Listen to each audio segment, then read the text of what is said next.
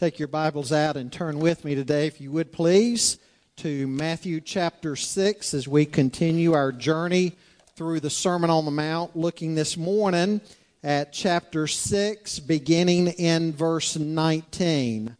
An invitation to live a kingdom focused life.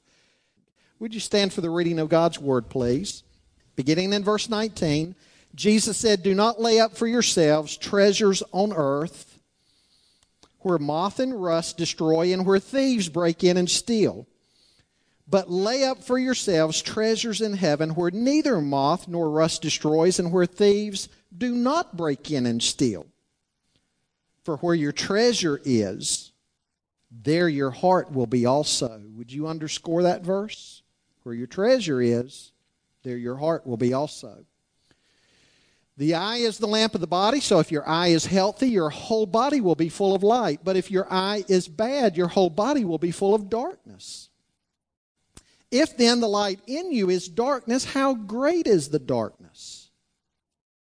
No one can serve two masters, for either he will hate the one and love the other, or he will be devoted to the one and despise the other. You cannot serve God and money. Lord, again, this hour we pray that you would direct our thoughts upward to your kingdom, to your agenda for our lives. Forgive us that we are so easily distracted by the things of this world. Lord, I dare say I'm speaking to some even now that if they were to look back over the last 10, 15, 20 years of their lives, perhaps they would have to confess that there have been many wasted years. Lord, I pray that you'd bring challenge and conviction, that you would redirect our thoughts and our passions and our energies, that we would be about what you're about in this world. Lord, help us to rise to the occasion of this invitation to a kingdom focused life. We pray in Jesus' name. Amen. in these verses, Jesus is inviting each of his disciples to live a kingdom focused life. Folks, may I suggest to you this morning that perhaps never more than now do we need to hear these words in a fresh way. You say, well, why would you say that? Perhaps you heard about or read the article recently on the front pages of both the New York Times and the Wall Street Journal.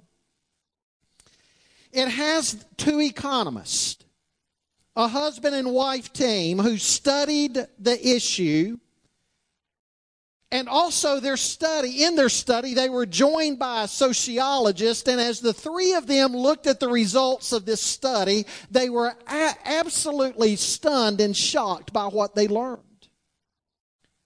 Now one of the economists was angus deaton the recent nobel prize recipient in economics out of princeton university the article says volumes about the vanity and the emptiness of life. If ever we needed to hear Jesus' words in these verses, I think it's now. According to the article in question, for the first time in recent history, the death rate among the middle class in America is rising and life expectancy is falling.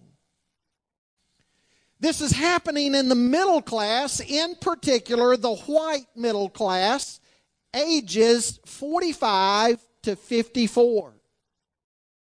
Now, is it because of diseases? No, actually, we're making great strides when it comes to diseases.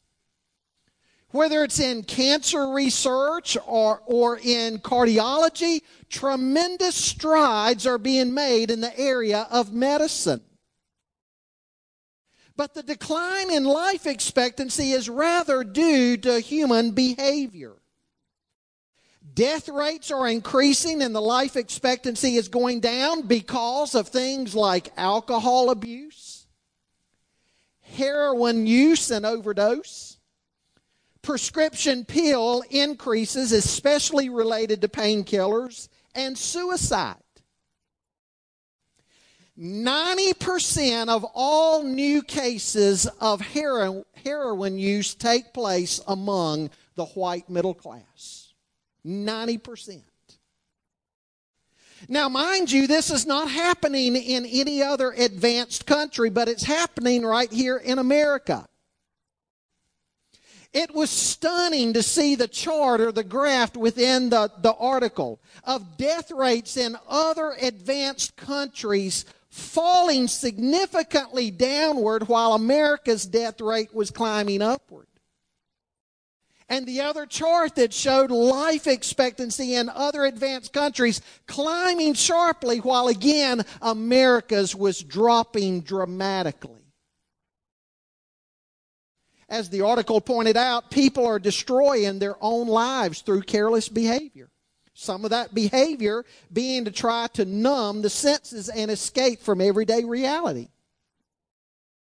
Suicide rates alone are happening at a high enough rate among the white middle class to move the needle. They indicated that right now in America, we are missing 500,000 people ages 45 to 54 who would otherwise be among us. Very troubling article. As I say, they were shocked. The study was big enough news that it made the front pages of both the New York Times and the Wall Street Journal. Uh, journal. The sociologist said as he read the article, he responded with one word. He simply said, Wow. He couldn't believe the results. He went on to say this is a vivid indication that something is awry in these American households. Another economist out of Berkeley, California said he, as he read the study and the results of it, he couldn't help but be profoundly sad by what it reported. Now, folks, what does an article like that say about society? I think to some degree, at least, we have to read between the lines. It says, at least in part, I believe, that we have entertained ourselves to death and it is not working. We have filled our lives with all kinds of stuff, and that stuff has not brought any degree of lasting satisfaction. And people keep piling in new stuff, thinking the next new thing that comes along is going to help, and it doesn't. We've sowed to the wind, as the Bible says, and we're reaping the whirlwind. We are living lives of quiet desperation. Too many people have bought into Satan's lie of living for this world and all that it has to offer, and they're coming up completely bankrupt. Now, we see in these verses that Jesus is calling you and me to a better life. He's calling us to live life as God intended. He's calling us to a kingdom focused life. And, folks, as we live a kingdom focused life, it's going to change everything else about us. It's going to make a difference in our relationships. It's going to make a difference in how we spend our time. It's going to have a difference in what we do with our money. It's going to shape everything about your life and my life. I want you to see what Jesus points out about this. The first thing I want you to notice with me is that he is inviting us to make a solid investment a solid investment. Look again at verses 19 to 21. Jesus said, Do not lay up for yourselves treasures on earth where moth and rust destroy and where thieves break in and steal, but lay up for yourselves treasures in heaven where neither moth nor rust destroys, and where thieves do not break in and steal, for where your treasure is, there will your heart be also. We have many choices in life, but the greatest choice is between the here and now and the eternal. Where are we going to invest? Are we going to invest in the present or are we going to invest in the future? Are we going to invest in the earthly or are we going to invest in the heavenly? It is a choice between immediate reward on this earth or reward in heaven. You know, we typically don't do very well at planning for eternity. You're going to run across people this week. I dare say the majority of people that you will interact with this week are not ready to meet their Maker. And when you talk to them about spiritual things, many of them are not even interested, perhaps, in hearing what you have to say. Because, as a general rule, man is just blind to these sorts of things. I think of what Jesus said in Matthew 24. He said, For the coming of the Son of Man will be just like the days of Noah. For as in those days which were before the flood, they were eating and drinking, they were marrying and giving in marriage until the day that Noah entered the ark, and they did not understand until the flood came and took them all away. So shall the coming of the Son of Man be. Then there shall be two men in the field. One will be taken and one will be left. Two women will be grinding at the mill. One will be taken and one will be left. Therefore, be on the alert, for you do not know which day your Lord is coming.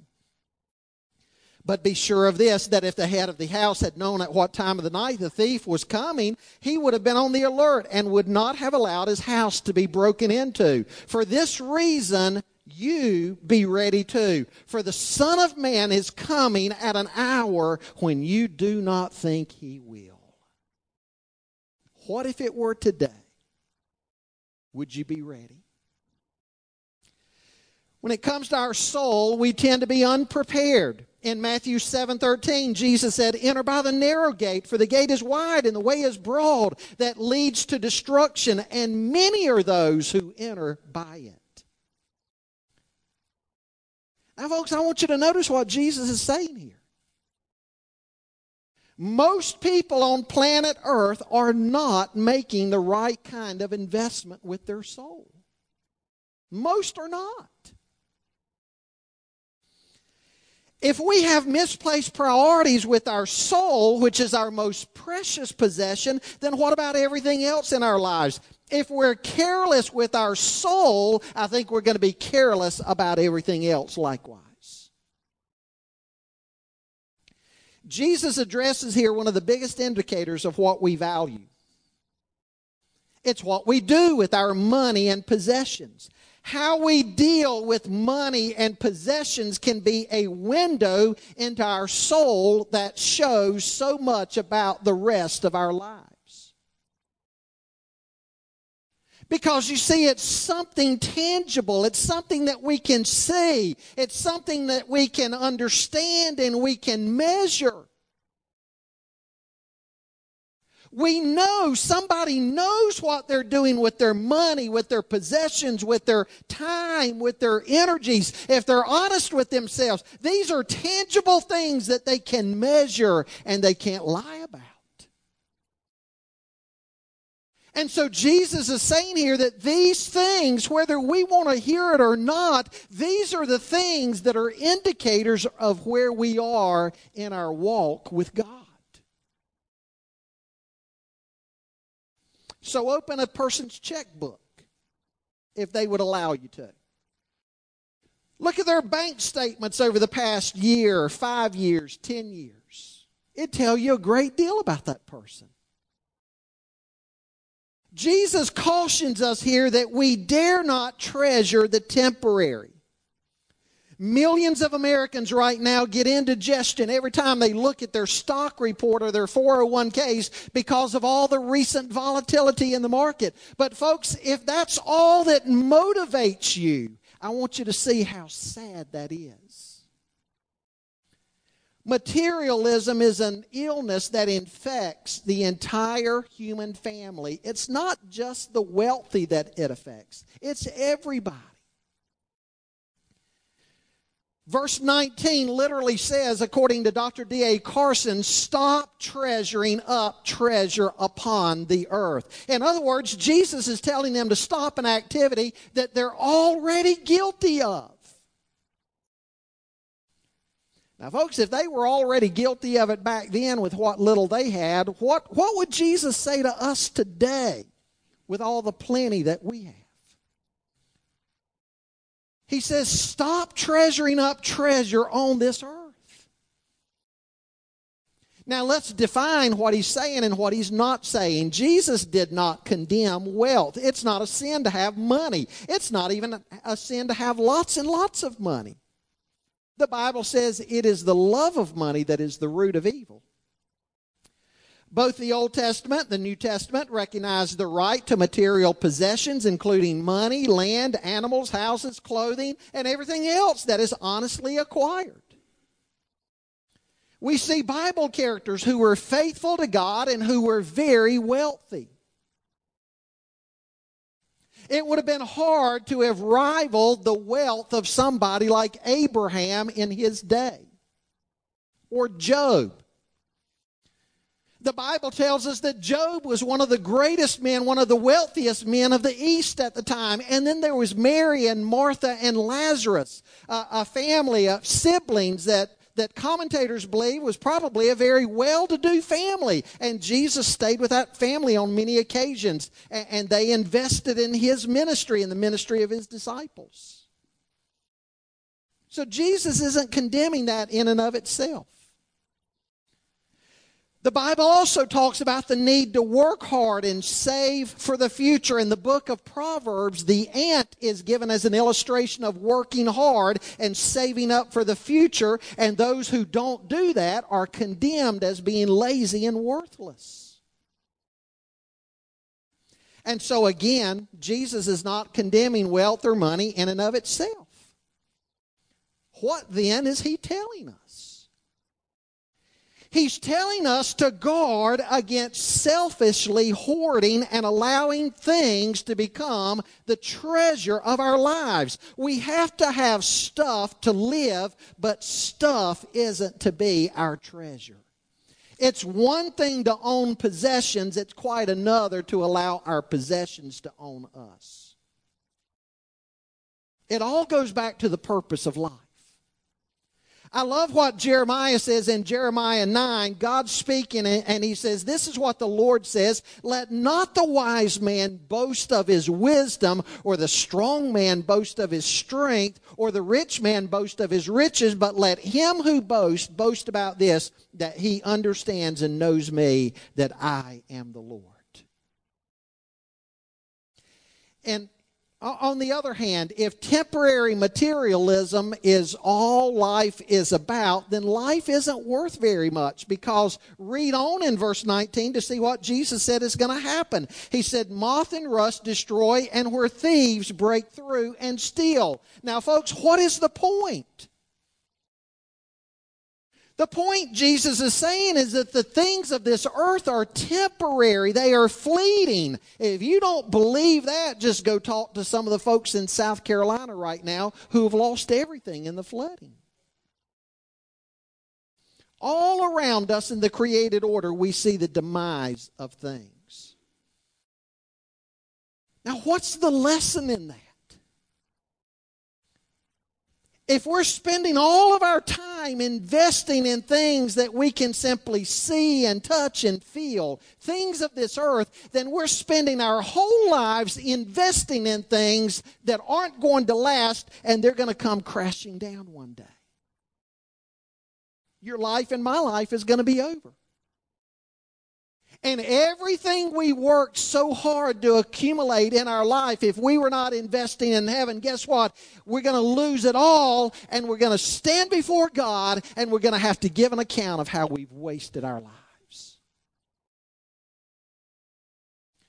I mentioned in a recent funeral about James 4 what James says in James 4 about life. He says, Life is but a vapor, that is all. It suddenly appears, he says, and then it vanishes away. In classical Greek, that phrase, it, it, it suddenly appears and it vanishes away, was sometimes used uh, of a flock of geese that you hear them quacking and here they come. You hear them in the distance behind you, quack, quack, quack. And you look up and you see, and here they come, and they're in that V formation. They're in a V formation for a reason. That first one is taking the wind away from the others and making flying easier. Uh, those who study those things tell us if you could look at those geese as they were going along in their journey, you would see that they're constantly rotating that front guy because he's taking most of the wind resistance. And the other ones are going quack, quack, quack, telling him to keep up the pace.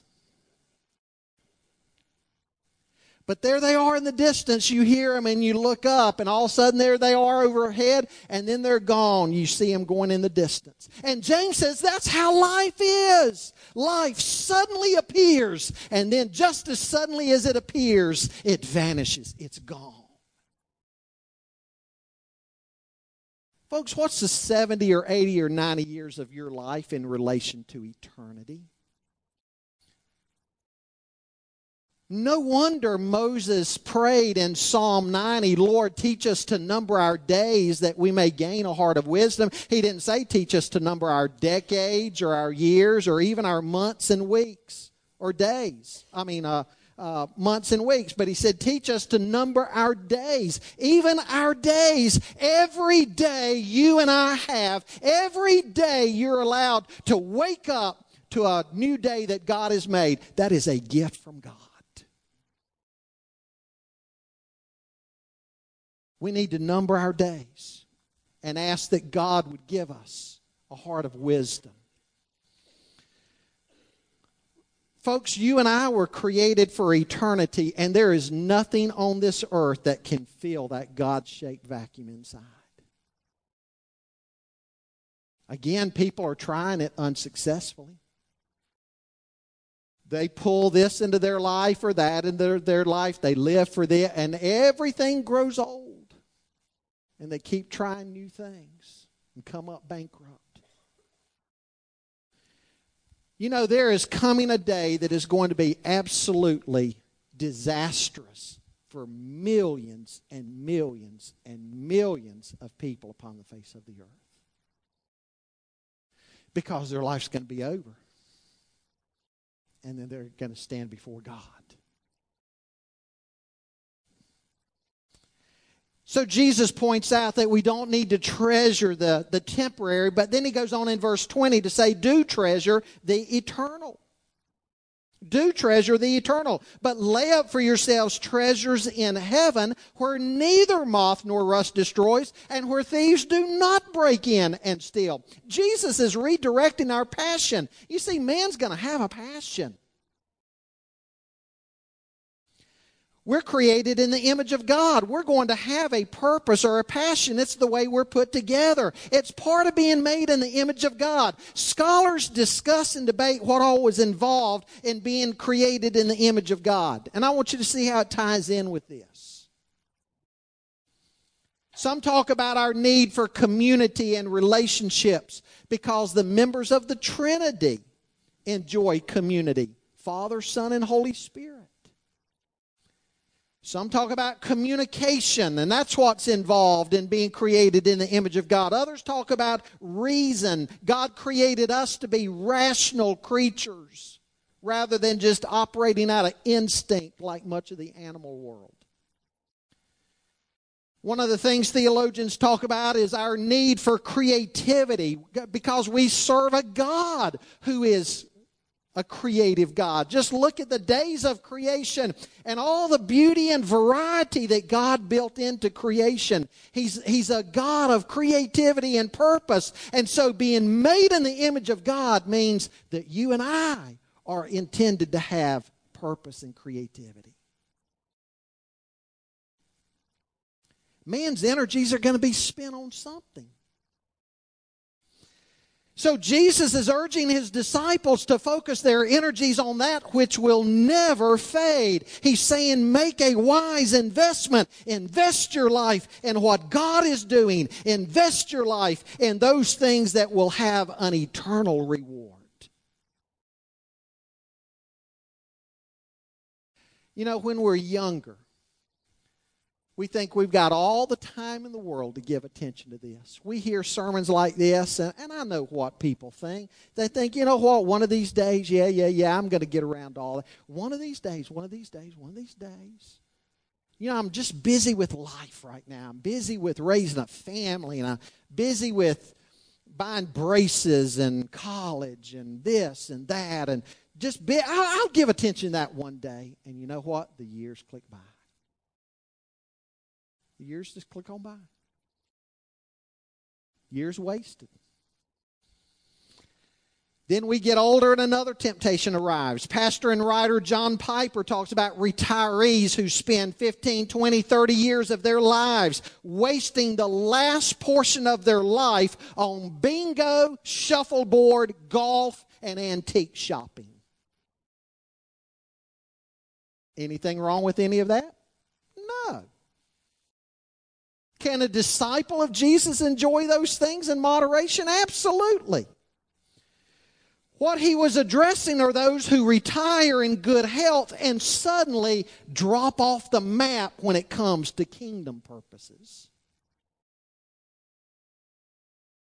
You can't really blame seniors wanting to finally do some of the travel they've always wanted to do, but there's got to be balance. You understand what those younger are facing, but there's got to be balance. Whether, whether we're young or middle aged or old, whatever stage of life you're in, I think Jesus is telling us essentially don't waste your life. Take a good look at your life. What are you living for? Who are you living for? What are you trading a day of your life for? And is it going to be worth it?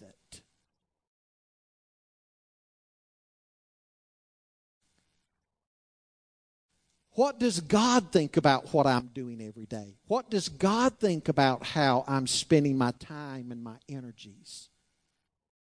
What does God think about what I'm doing with, with money and possessions and everything else He's allowed me to have? What am I doing with it that's investing in eternity? You want to know how you invest in eternity and lay up your treasures in heaven? First of all, on that list would be what? The most important. Do you know Christ? Have you been born again? Jesus said, What's it going to profit a man if he should gain the whole world and lose his own soul? Do you have peace with God? Do you have that assurance in your heart that all of your sins have been washed away and you've been forgiven? That's first. Then in John 12, Jesus spoke about serving God. He said, God will honor those who serve him. Proverbs 11 says, He that winneth souls is wise. Are you doing anything in your life to share your faith in Jesus with other people that they can come to know Him? That's laying up treasure in heaven. Are you loving people? Are you caring for people? Are you ministering to people? Are you serving in the church and praying for people and encouraging people and helping them in their walk with God? You know what I've noticed some of them who, who the most miserable people in the church are? Those who come to church and say, you know what? Nobody spoke to me. Well, did you speak to anybody yourself? I was in the hospital and nobody came to see me. Did you go to see anybody else?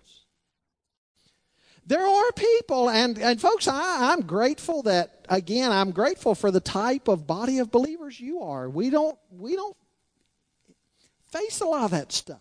But there's so many people that come to church and it's all about them. What have you done for me lately? What's everybody done for me lately? And people come to church with that kind of attitude, and inevitably they're going to leave with their feelings hurt because people are always going to disappoint you and me. But on the other hand, the happiest people I've noticed are those who come and they're thinking of others. What can I do to minister to others? What can I do to help others? What can I do to serve the Lord? And there's joy in their life. Jesus is saying, be like that. Invest your life in, in, in, heavenly things. Treasure in heaven is going to be there for all of eternity. There's no thieves in heaven. There's no rust. There's no insects eating up anything. There's no fading beauty. Peter speaks of that in 1 Peter chapter 1. He says that we're going to inherit or obtain an inheritance which is imperishable and undefiled and will not fade away, reserved in heaven for you. Isn't that great? A hundred thousand years after you've been in heaven, it's going to be just as glorious as the day you first got there. Verse 21 gives the clincher where your treasure is, there will your heart be also. Whatever you value in life, guess what? That's what you're going to be pursuing. It's a matter of the heart. You can look at what you invest in, and that reveals what's in your heart. If somebody could study your life for a month, if your life somehow or another could be an open book, then they'd be able to tell what you treasure. Same with me. But I think there's also a promise in the verse. If we start treasuring the things of God more and investing in the things of God more, we'll start loving the things of God more. It works both ways. We can look at our treasure and that tells us what we really value, but we can start treasuring the things of God and find that our heart changes too. There's a sense in which feelings follow actions. You wake up in the morning and you don't feel like praying, you pray. Guess what? Then you want to pray more. You go out and talk to somebody about Christ. It excites you about talking to somebody else about Christ. And so I think it's a two way street here. Your, your heart shows where your values are, but there's a sense in which you can change your values and your heart by what you do a solid investment. Second thing I want you to see this morning is a singular focus. Look at verse 22. A singular focus. Jesus said, The eye is the lamp of the body, so if your eye is healthy, your whole body will be full of light. But if your eye is bad, your whole body will be full of darkness. If then the light in you is darkness, how great is the darkness? Here, Jesus is pointing out that things make an impact upon your mind. They have to do with your perceptions and your understanding of life. They affect the way you look at life. He makes an analogy using the human eye because you see, the eye is like a window that lets light in. The amount of light that gets in is largely dependent upon the condition of the eye. One of my best friends in ministry had severe cataracts when he was in his 30s. He didn't know it. He went to a doctor and doctor told him. He said, "I just thought looking at a kind of a hazy, yellow, cloudy world, that's just the way things were." He said, "I had the cataracts removed from my eyes. When I opened my eyes after the surgery, I couldn't believe how bright and clear everything was in the world." The importance of a healthy eye. And Jesus is making a spiritual application.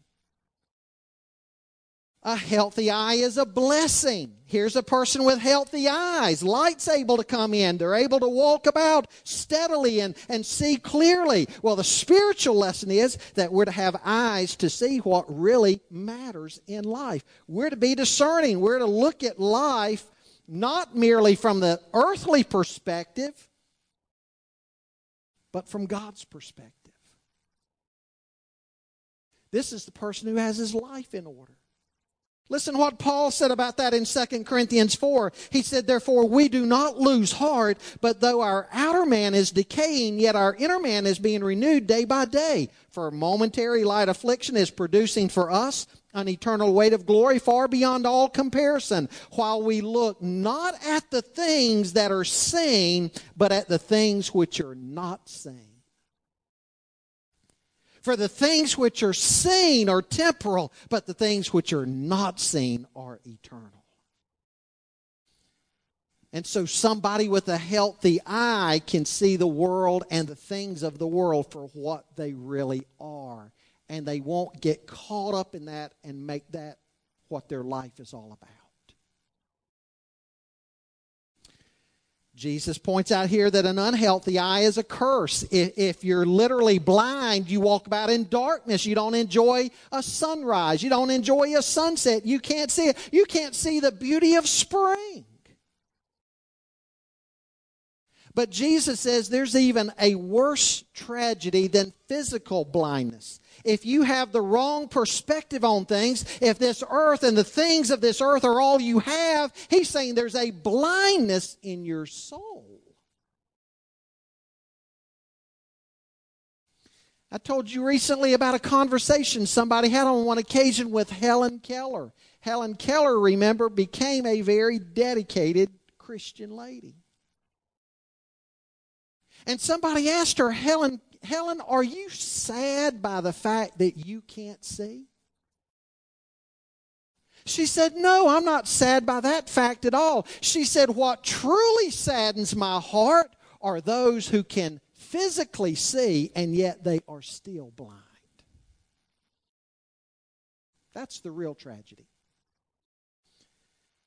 And Jesus points out here that what is worse is the blindness of somebody's spiritual condition affects everything else about their life. Their whole value system is turned upside down. And so Jesus is inviting you, he's inviting me to have a singular focus a healthy eye, a spiritual eye that sees the world and the things around you through how God would see him. Third thing I want you to see He invites us to have a solitary master. Verse 24 Jesus said, No one can serve two masters, for either he'll hate the one and love the other, or he'll be devoted to the one and despise the other. You cannot serve God and money. You think you can serve the riches of the world. You think you can treasure up treasure on this earth and treasure in heaven at the same time. But guess what, folks? Jesus says you can't do it. It's not a question of advisability. Jesus didn't say you shouldn't try to serve God and money. It's not even a question of accountability. Jesus did not say you must not serve God and money. Rather, it is a question of impossibility. Jesus said you can't do it. You can't serve God and mammon.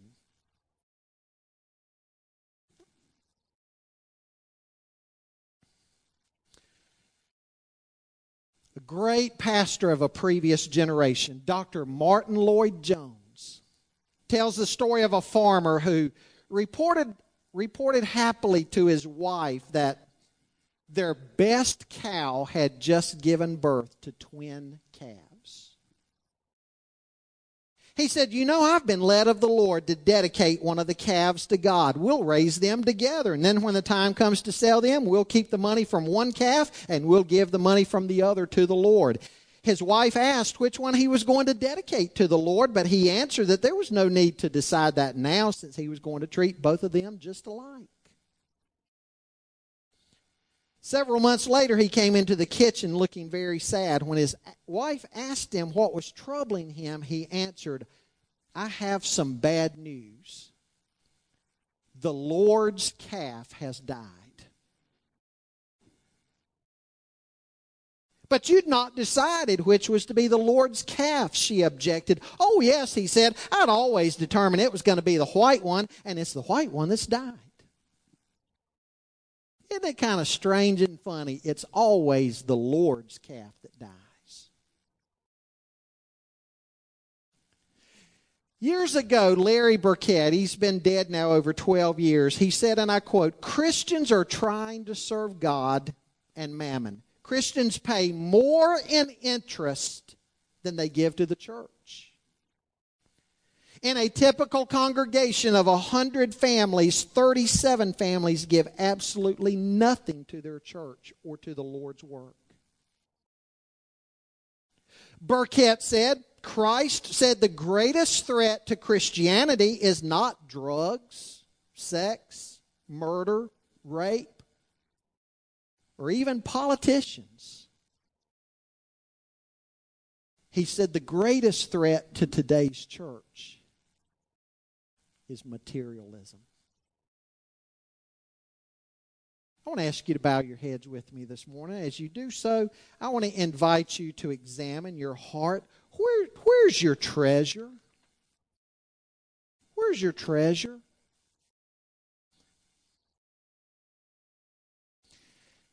Now, folks, we know the answer that we say. But I'm not asking you for the answer that you and I say.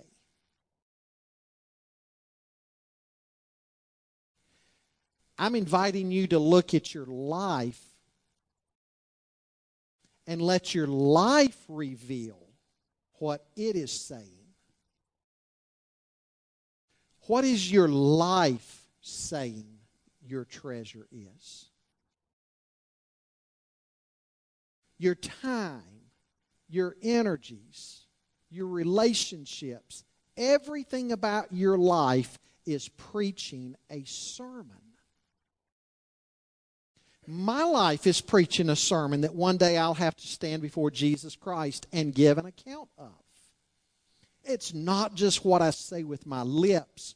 What's the sermon that my life is preaching? What's your life saying about your treasure?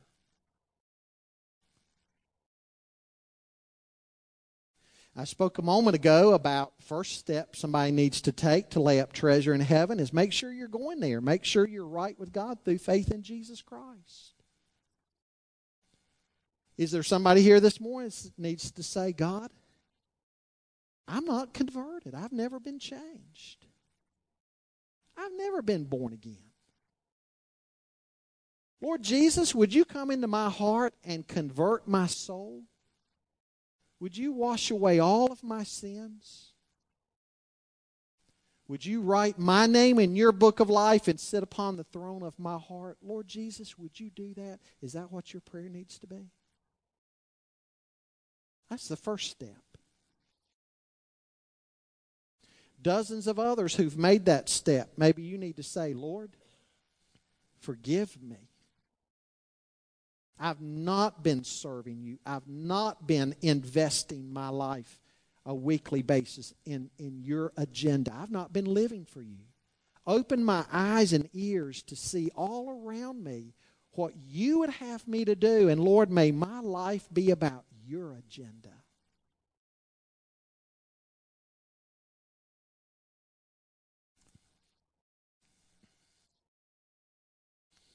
Has your eye been bad? Have you pursued the wrong things? You have misplaced affections? Maybe you need to say this morning, God, forgive me of that. Change my perspective. Change the way I look at the world and the things of the world.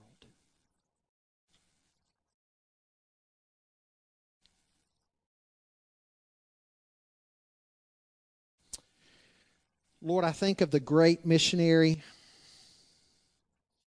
Jim Elliot, who gave his life in missions. Even as a young man, Jim Elliot said that line that's become famous now. He's no fool to give up that which he cannot keep, to gain that which he cannot lose.